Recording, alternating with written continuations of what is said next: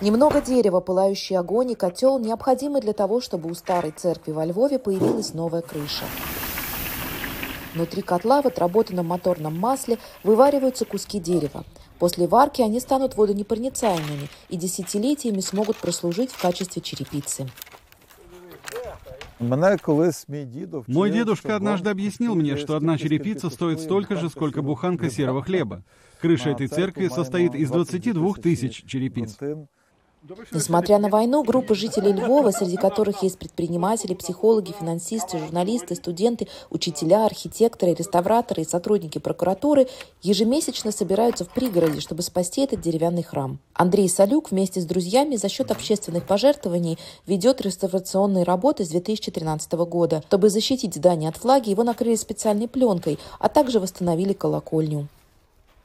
Я найбільше люблю лазити на Мне нравится подниматься на колокольню и оттуда любоваться видом. Звідти от за пейзажами, за церквою.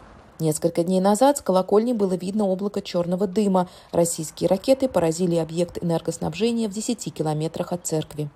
Добровольческий отряд Салюка «Львовский рыцарь» начал помогать вооруженным силам Украины еще в 2014 году, когда Россия аннексировала Крым.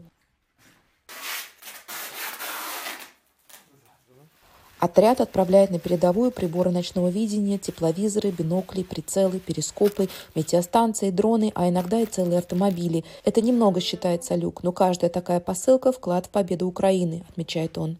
Ныне реставратор Салюк впервые познакомился с волонтерской работой в 1990 году во время массовых акций протеста украинской советской молодежи, который впоследствии получил название «Революции на граните». Тогда он помогал протестующим поддерживать лагерь на центральной площади Киева, передавая им палатки и спальные мешки. Сегодня он призывает своих подписчиков в социальных сетях жертвовать поврежденные тепловизоры. В его отряде есть люди, умеющие чинить технику.